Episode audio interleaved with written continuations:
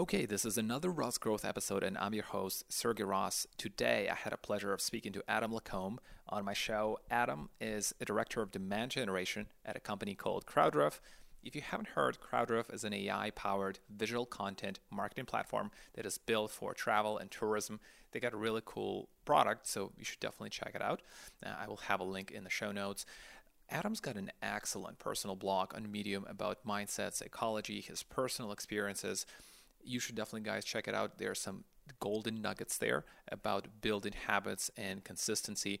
Uh, I will link it in the show notes. Adam's been in leadership roles in the last three tech companies he worked for. And today we briefly touch in marketing in our conversation, but most of it is about mindset. It's about success. It's about building habits and consistency, the things that are really fundamental baseline for any successful person. And before you go, I'd love to hear how you like this conversation. Show, so in the show notes, you'll have a link to my LinkedIn profile. You can go on it, just drop me a message, and I would I would appreciate that. So without further ado, here's Adam.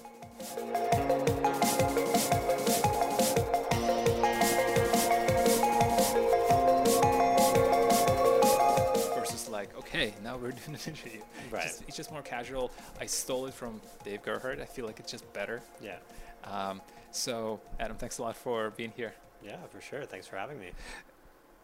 So, I don't want to spend too much time on marketing uh, in this conversation, but I do want to start with it because you are a leading uh, marketing team here at CrowdRiff. What's the difference between a good marketer and somebody who makes history like Seth Godin, in your opinion?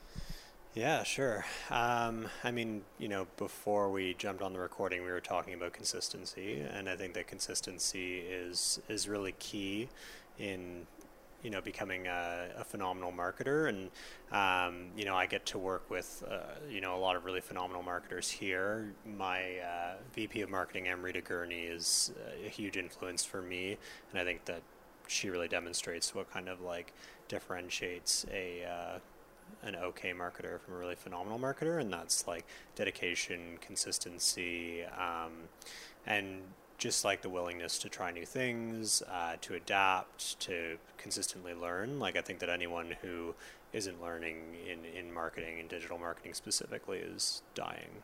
Yeah. Yeah, it is so true. Uh, as with anything, and speaking of that, there was a line that I came across uh, on your Medium uh, in the world that is changing, the biggest risk is not taking risks. How do you see that, and how have you applied that in your life? Yeah, for sure.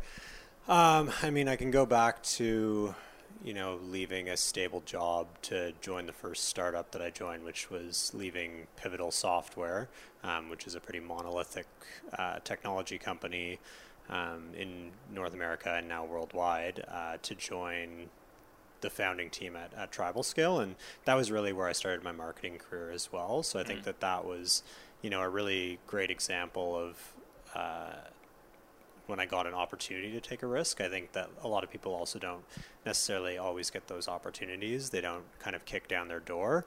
Um, you need to go out looking for those risks, but um, yeah, that you know was a huge risk. I I remember emailing my mom and saying like, "Hey mom, I've got the opportunity to go and work with these guys. They're leaving Pivotal to go start this company called Tribal Scale, and uh, it's going to be a software development company focused on you know IoT and mobile development." Um, but you know, none of these guys have ever done this before. And she was like, "But you've got this great job." You know, I was in sales ops at, at Pivotal at the time, and yeah.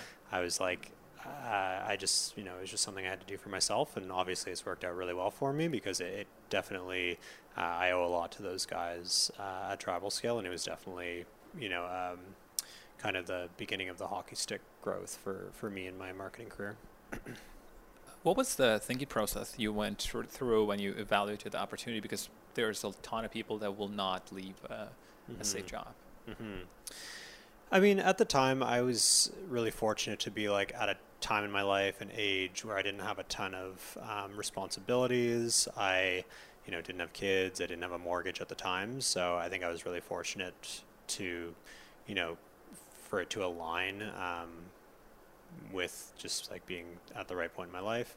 Um, so I really didn't put too much thought into it, honestly. Like David Wright, uh, who was you know the COO and one of the, the co-founders of Tribal Scale, is now a really good friend of mine. But at that time was like a relative stranger to me, and he approached me. I knew him basically just through work, through the work that I had done with him as a sales ops associate, uh, who was like dedicated to his territory, and I just knew the caliber of you know his mind and and what he was capable of, and I kind of extrapolated that and thought that you know he wouldn't uh, partner up with other founders who weren't capable of the same things, and that that proved true. Yeah, it's a great great indicator.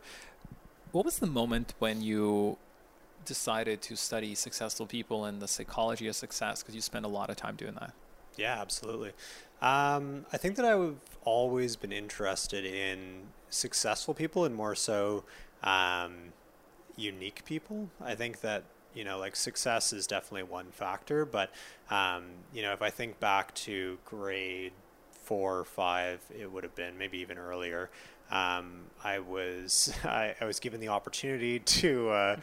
to do a uh, oral speaking competition in French. I like yeah. I have French background. My family's French, and um, and so I got the opportunity to, to do this speaking competition, mm. and I chose to do it on on Houdini, um, and that was just like I could have spoke about anything, but I found Houdini like super interesting. Obviously, you know, very successful, unique, uh, charismatic, and the yeah. rest. And I would say that since then, um, you know, that was probably the first time I got to dive really deep into someone's career and what made them unique. And since then, I've tried to take as much as possible from the learnings of others because it's much easier to do that than to have those same learnings yourself. So, who was uh, the most impressive?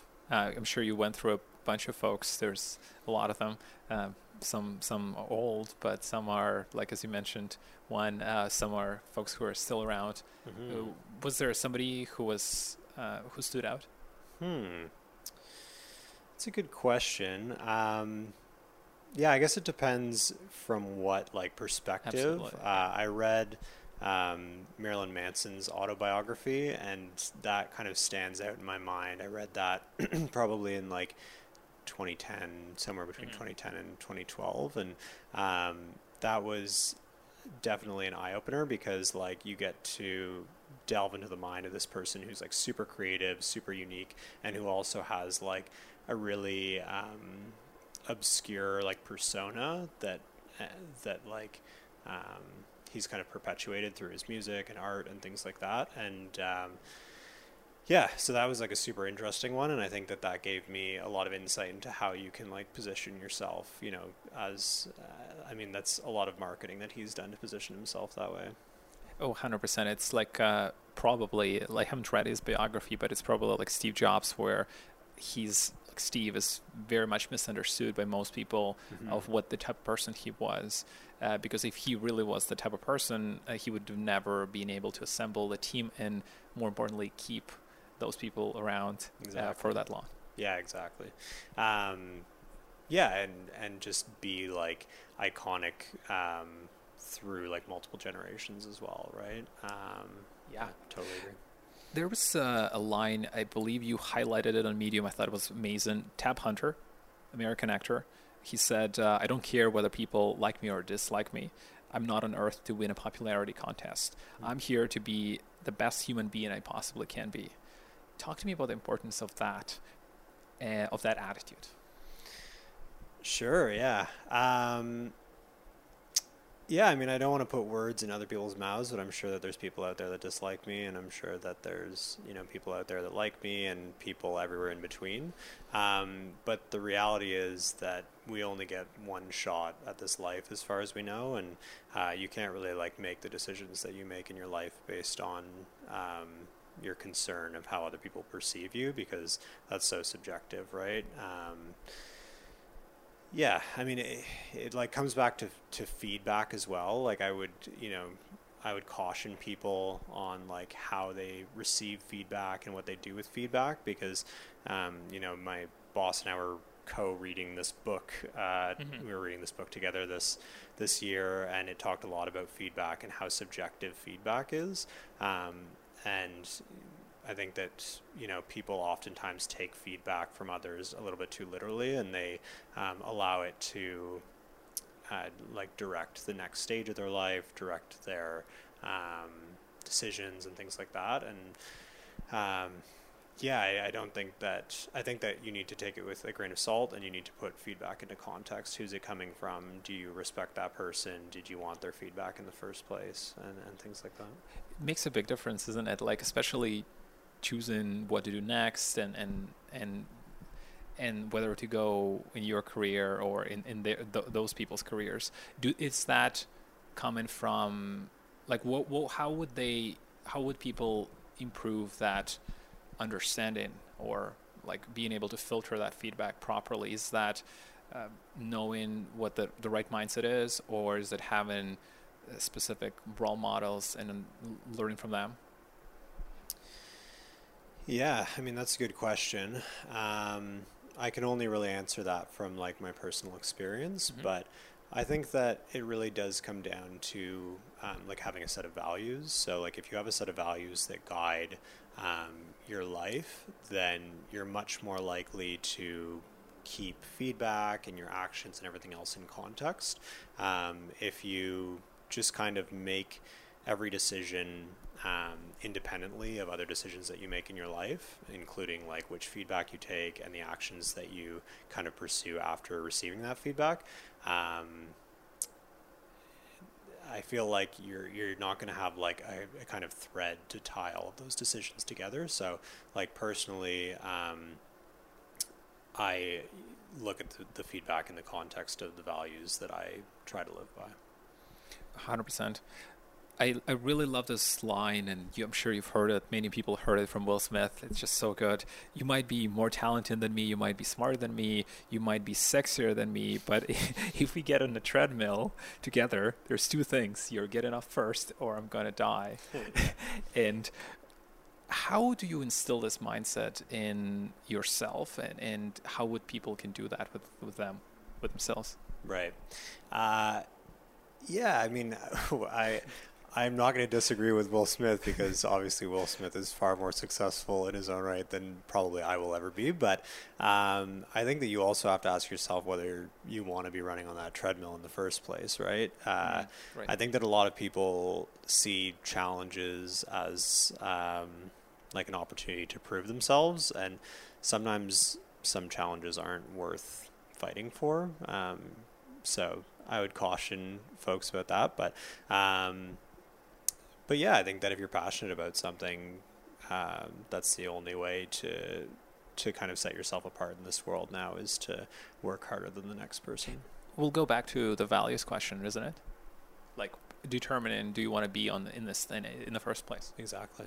Yeah. Yeah. Absolutely. Right. Like, um, is this challenge worth the energy that it's going to take to like prove your your value, essentially? Right. Right. Or is it uh, opinions of people or or proven other people that oh I actually can without actually having something in, uh, in yourself that uh, you need that. Absolutely, absolutely, and that goes back to um, the quote that you brought up, and like just kind of like aligning yourself with how people think about you and things like that. Um, like you have to ask yourself whether proving yourself to someone else is worth the energy that it takes to do so. Right? We've all got uh, limited energy to and limited time to dedicate to things, um, you should really be considering whether you want to spend your time and energy on those specific things. Is running on that treadmill against that person uh, the thing that's worth your your limited resources in this life? What do you think about opinion of other people? Like, for example, Gary Vaynerchuk famously all, always says like, mm. don't don't don't care about any, what any, anybody thinks, but a lot of his opinions are pretty extreme as well, yeah. um, and probably shouldn't be necessarily followed literally. Yeah. Um, his treadmill is pretty extreme. Yeah. Uh, what do you think about that? What do I think about Gary V, or what do I think about that? Uh, his pers- his perspective on um, yeah, you could. Well, it or you could just say op- opinions of other people. Should you care a lot about them? Should you not care? Where do you find the balance? Yeah. That sort of thing. Yeah, care about the opinions of the people that you value, right? Like if you value someone, if my wife tells me something, the weight of what she tells me is going to like carry much more heavily in my mind than that of someone that I don't value. Um, and I mean, I think that you know we also need to consider a ton of other factors like diversity of opinion and things like that when we consider whose uh, opinions we take lightly and whose we don't. But um, I think that that falls back to like having a set of values, right? If uh, if someone doesn't mean right by you, then should you be valuing their opinion in the first place? Uh, probably not. So yeah, I think that as you said, Gary Vee is an extremist, and he'll probably say like, you know, even if your mom tells you that you're wrong, Yes. you shouldn't listen to her. Just like keep pushing forward and believe in your like intrinsic ability to do anything. But, um, but no, I think that you should definitely uh, value the opinions of the people that uh, you hold dearest for right. sure. Yeah, it's it's it's a hard one to filter out the the wrong people from the right people and define them in the first place. I want to talk about abundance mentality versus scarcity because it's such Sure. an im- super important thing. Yeah. You know, people, whatever they're doing, they're trying to find a job, they're trying to make more money, they're trying to start a podcast. There's always this uh, this uh, th- picture they uh, in their mind that Mhm. oh, eh, like the, everybody's already doing it so well. Like why there's no there's no space for me. Totally. Um, how should they look at that abundance versus scarcity? How why scarcity is dangerous? Yeah, for sure. Um, I have no idea where I heard this from, so uh, apologies to the creator of this. But um, I think what stuck in my mind for a long time is the idea of the pie, right? People with scarcity mentalities often think that there's one pie and that they need to get their piece of the pie. And you hear that often, right? People Yeah. feeling like they need to get their piece of the pie, that they need to um, access like their whatever they're owed of these like you know scarce resources. Um, and the reality is and the mindset that, that i live by and that Mhm. others with abundance mentality live by is that there's an infinite infinite number of pies right? That you can just create another pie. It's it's kind of like the blue ocean strategy. You can create something new. Um, you there's always opportunity to kind of like create a new pie um, and have access to unlimited resources. And you know i don't mean that in like the physical or environmental resource Right. capacity, but rather in like you know your own energy, tapping into the energy of excuse me, the energy of um, you know like the greater being or the universe or you know whatever um, you know theist belief you have. Yeah. Um, yeah, I think that if you have you know if you have the right mindset, you can access really um, unimaginable things. But it's a lot of it comes from uh, limited beliefs, limiting beliefs that are probably uh, being formulated by the environment, friends, parents, uh, relatives, where people think, oh, there's this just fine amount of X, or uh, which is a usual topic for people, not so much in Canada, but I mean for some people too, um, lack of money, right? Yeah. The po- poverty and like that, that this perception when somebody starts talking about money, there's this, oh, we never have enough. There's there, you got to do something, Yeah. and that is instilled over decades, uh, and that will be a big part of uh, that scarcity thing. Yeah, absolutely, and I think that that's an important thing to note. That I'm speaking from like a perspective of a lot of privilege, for sure, in you know multiple ways. Um, and I can't speak to the experiences of other people, but from my experience, um, you know, as a privileged person in this society, um, you know, I've had the opportunity to access uh, infinite resources. So. I want to talk about uh, imposter syndrome, and this one is happens probably to all of us. For Uh. I know, like to me, like this internal dialogue. Sometimes I would say, I would feel like, oh, I'm I'm not delivering enough value. I don't know what I'm doing, Mhm. and uh, a lot of these types of things. And we always have that voice, and there's always it's hard sometimes to silence that. Um, how do you approach that, and how do you think people should um, try to dial that down or change that? Yeah, for sure. Um, I think that, you know, from my perspective, one thing that's worked really well for me is like approaching things with curiosity. Um, and so oftentimes, if I feel like I don't have the answer to something or I feel like I don't have enough to contribute uh, to be, to have like a valued opinion at the table, um, I'll approach a, a problem or um, an issue with curiosity. So I'll ask a lot of questions. Um, I'll try to bring the right people to the table um, to get those questions answered, um, and also just to like add other tools to my tool belt, right? Because um, I am under no illusion that I know everything, and so oftentimes it's just about like being humble um, and approaching problems with with uh, curiosity. Knowing what you don't know, right? Totally. Yeah. And Self- also sometimes, yeah, and also sometimes just like um, recognizing that you don't know even some things that you do know, right? So, for instance, uh, you know, you're asking me a lot of questions from uh, things that I wrote several years ago. Now. A long time ago, I know it's it's hard. So we no, we gotta no, acknowledge. yeah, but but you know, sometimes you'll you'll come into situations in life or in your career where um, you may think you know something, and even then, you should approach it with curiosity because someone might know it better than you do. I'm surprised every day at work when I ask questions to my employees um, that I think I know the answer to, and they come up with a better answer than I ever would. Um, Hmm. You know, I'm surprised every day by that, and it's like one of the best things about being a manager.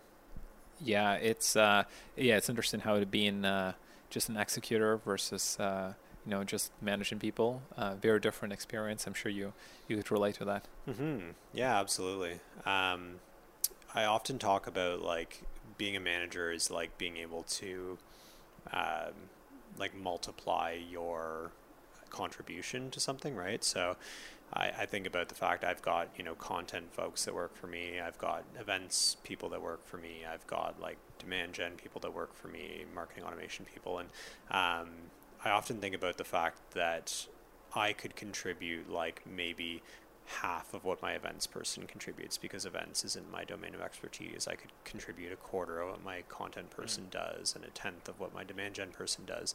Um, but like as a manager, you get to leverage their skills and their like expertise, um, remove roadblocks, and allow them to reach their full potential. And then that four, five, six x's my output with four people rather than contributing like two x of what I could if I were to like replicate myself and put them put myself in those positions. you know? When you uh, and this is a this is a great point, and when you transitioned from executing to to managing people, Mhm. I know a lot of people feel anxiety of like I know how it's supposed to be done. Even though I'm supposed to not do it, I'm just gonna do it for now. Yeah. And they have this anxiety of actually letting people or giving their people autonomy to actually do things. How was it for you?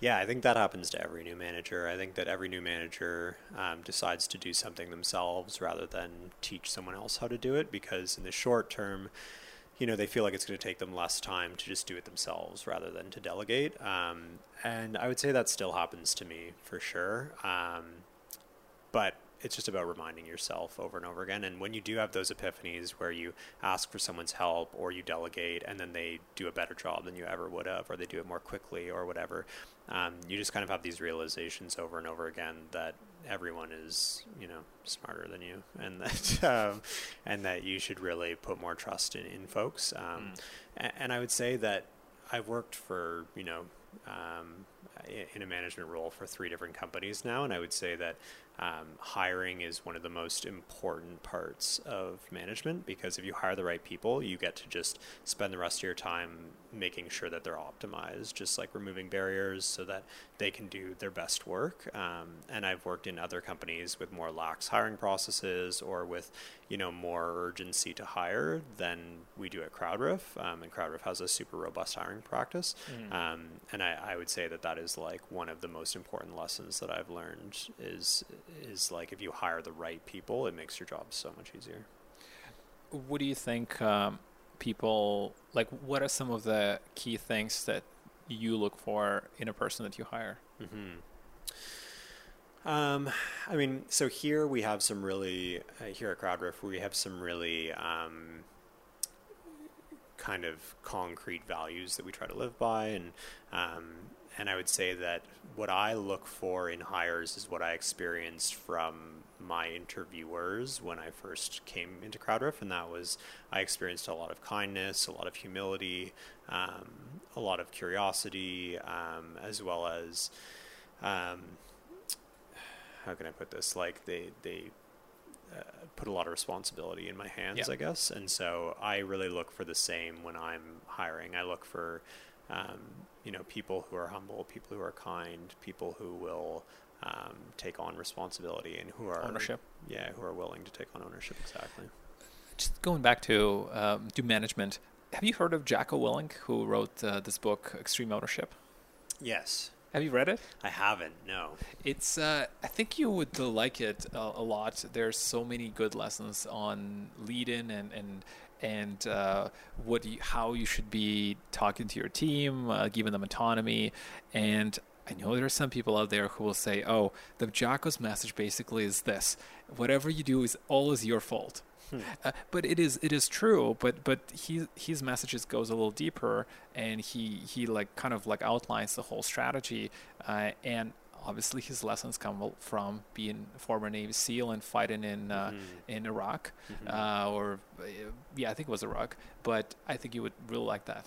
Awesome. Yeah, I'll definitely uh, give it a read. I think you said it, I believe, or maybe not, but you you uh, I think you were you, you read it for sure.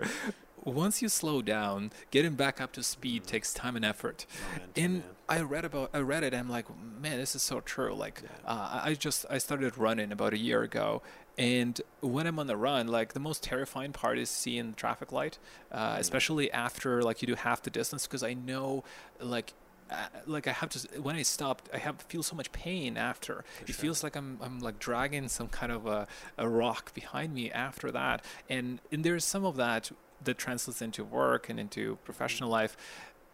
How do you deal with that, or what is maybe a better approach to to to, to reframe that? Yeah, absolutely. Um, so yeah, I think you're referring to. Um, I wrote a blog on momentum uh, in that same time frame, and yeah, lactic acid is a real thing, right? Whether it's running, like I play ultimate frisbee, and I know that oftentimes I'll perform better if I, you know, if we have a, a short team that week and I get to play the whole game, I'll often mm-hmm. perform better than if I'm taking shifts and sitting off. And uh, momentum is a real thing when it comes to your career and life in general. Um, I feel like you know, I've definitely experienced that where, you know, maybe you have a bad boss and um, they're trying to stifle you for whatever reason. Um, mm-hmm. Oftentimes, people will get stuck in in that role. They'll get stuck um, because they think that they need to stick it out or whatever. My advice to those people, for the most part, would be just move on. Right, just sidestep that person. Yeah. Um, because while that person seems like you know, or that role or that company or whatever seems like the whole world at that time. Um, the reality for anyone who's changed jobs is that the second that you leave that place, um, it becomes a distant memory. Like you have no commitment to that company, that person anymore, um, and you can oftentimes find a you know a place and an environment to to flourish uh, instead of just being stifled taking vacation potentially, just uh, going away and then just looking no, at no, it. just quit. okay, don't, don't delay it. yeah, don't take vacation. I mean, oftentimes if you rem- remove yourself from the situation, um, you know, you you can get perspective and things like that. And I'm sure that there are situations where you can come to mutual understanding or mutual agreements with people that you um, disagree with for sure. But oftentimes like poisonous people are just going to be poisonous people and you need to remove yourself from that situation yeah yeah um, making a decision fast yeah. um, i wanted to talk briefly about consistency uh, the importance of consistency. I think there was this article written by somebody that, that you also liked. I just read it, uh, where it says that you know no matter how talented people are, no matter how, how many hours people work, no matter no matter how much intensity somebody puts in, uh, you could still beat them or you could still be more successful if you actually do something more like really consistently consistent consistently mm-hmm. and there are people who are consistent are extremely extremely rare right. why is that and how could people be more consistent yeah I mean, that's a great question. If I had the answer to that, um, I'm sure I'd write a book on it. But um, I think that it depends who you're talking about. I think that people are generally pretty short termist. Um, I think that people like instant gratification um, generally, like as do you Absolutely. and I. Um, yeah. And so I think that we are pretty hardwired to, you know, want results quite quickly, and thus, uh, you know, consistency is kind of the opposite of that. Um, just kind of trusting that there's a pot of gold at the end of the rainbow if you just kind of like continue to consistently chip away. Um, yeah, so I, I would say that you know it's it's pretty difficult to pinpoint why people are or why there aren't a ton of Mm. people that are super consistent. But I saw a like pretty good meme on LinkedIn the other day, which Mhm. apparently people are putting memes on LinkedIn now. But um, it was of a turtle on a skateboard, like surpassing all of these rabbits that are running, and you know it was kind of a play on the old adage of like the tortoise and the hare, but the um, the caption was actually that like nobody cares how hard you worked. Like nobody cares about the effort that you put in. People only care about the outcome. And i think that's super true. Um, so along the same lines of, of being consistent you've got these people who burn themselves out who like you know come in super hot and like into a new job for instance right and they spend the first three months of their new job trying to impress everybody so they can pass their probation because they're concerned that um, you know that they won't meet the standard of whatever this new job is or of the organization. And um, I think that the reality is that those people will underperform their more consistent counterparts um, over and over again because you know we don't live in a short-termist world even though we you know try to achieve goals quarter over quarter um, if if we all like act in that kind of like quick burnout mentality um, there's no like long-term strategy involved in that right and you see that with companies that burn out because they fill their their desks with people who you know who kind of mirror that mentality Yeah, I mean, people definitely. Uh, I find there not that many people also who's thinking like ten year term or like fifteen year term. yeah Everybody like like Gary Vee obviously with uh, in with his usual st- in his usual style. He says, "Oh, you you put in half an hour work, you expect results already." right yeah What about how people could maybe uh, be more consistent, or what some of the steps they should take, or maybe questions they should ask themselves, like uh, to to put them on the path or not yeah of that consistency. Yeah. Um, hmm. I mean, I'll say two things. Like, one is not to harp on it, but to like go back to having like a set of values that dictate your life, right?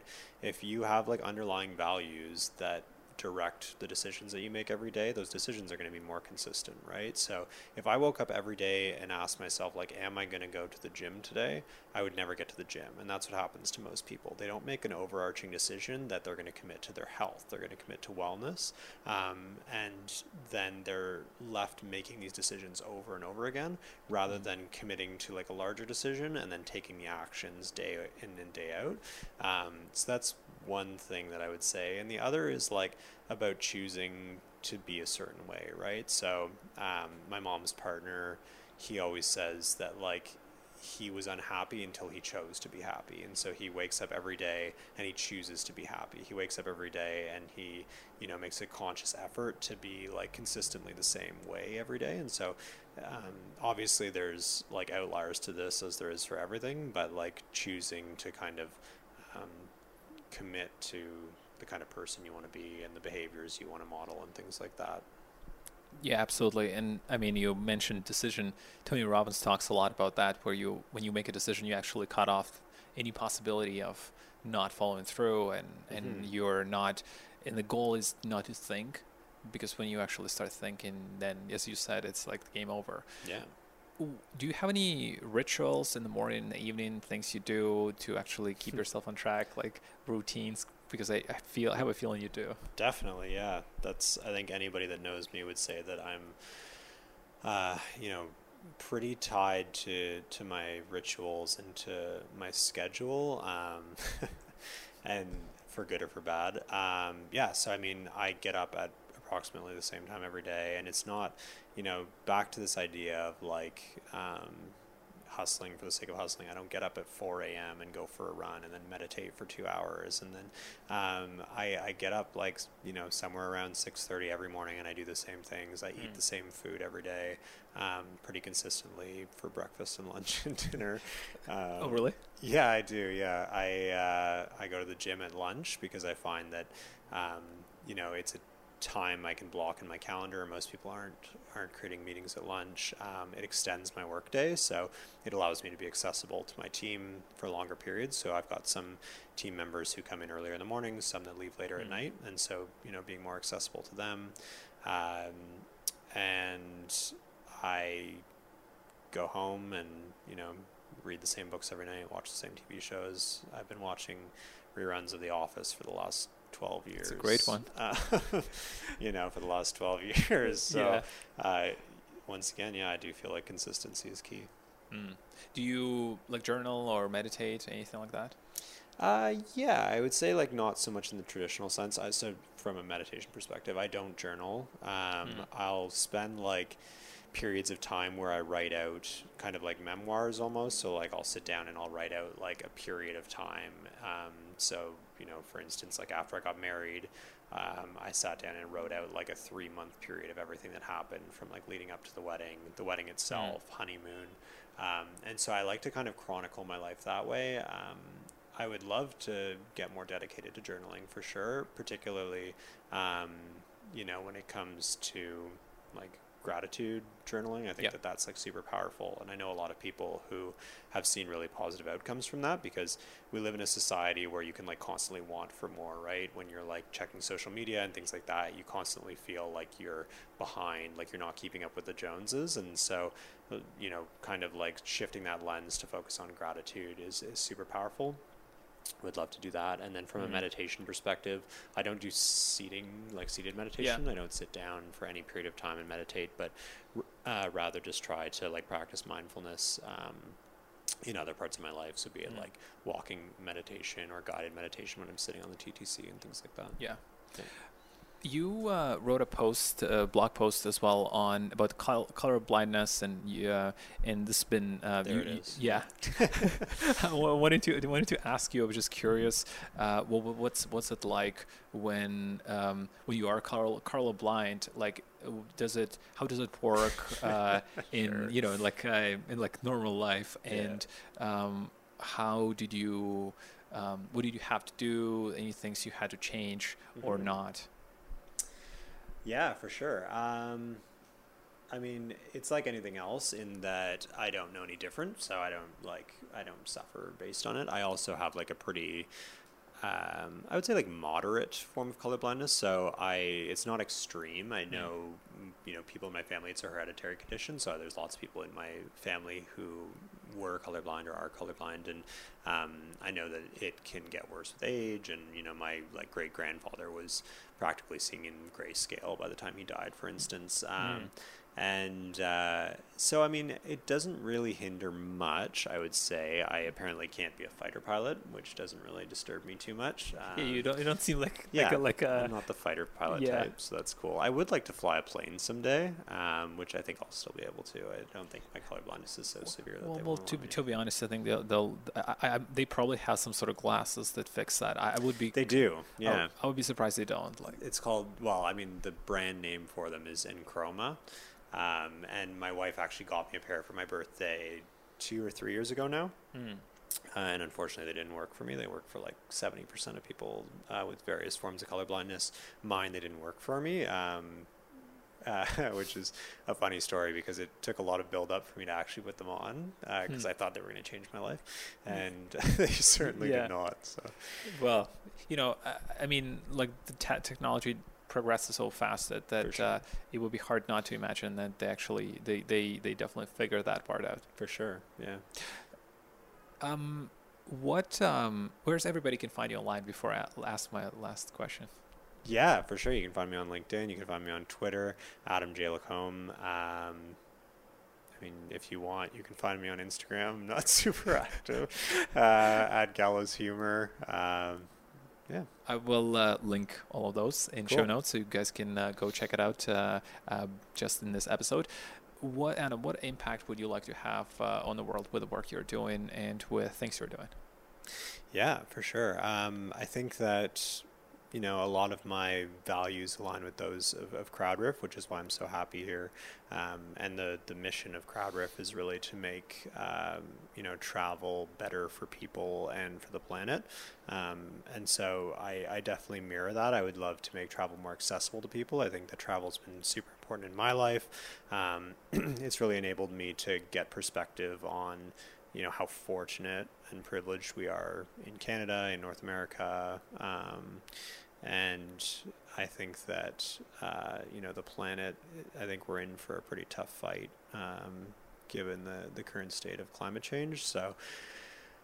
I would love to be able to continue to have an impact uh, here at CrowdRiff and then beyond in, in my career uh, to support, you know, um, the, the climate change agenda.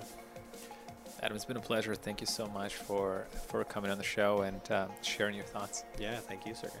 Okay, I hope you guys enjoyed this episode as much as I did. And if you did, you know what to do. It's you just go on Apple Podcasts and please leave a six star review. That would be very much appreciated. There's a link uh, right in below the episode, or you can drop me a message on LinkedIn just to let me know how you liked it, what were what was your favorite part, and what would you like to hear in the future, or maybe some guests that I should have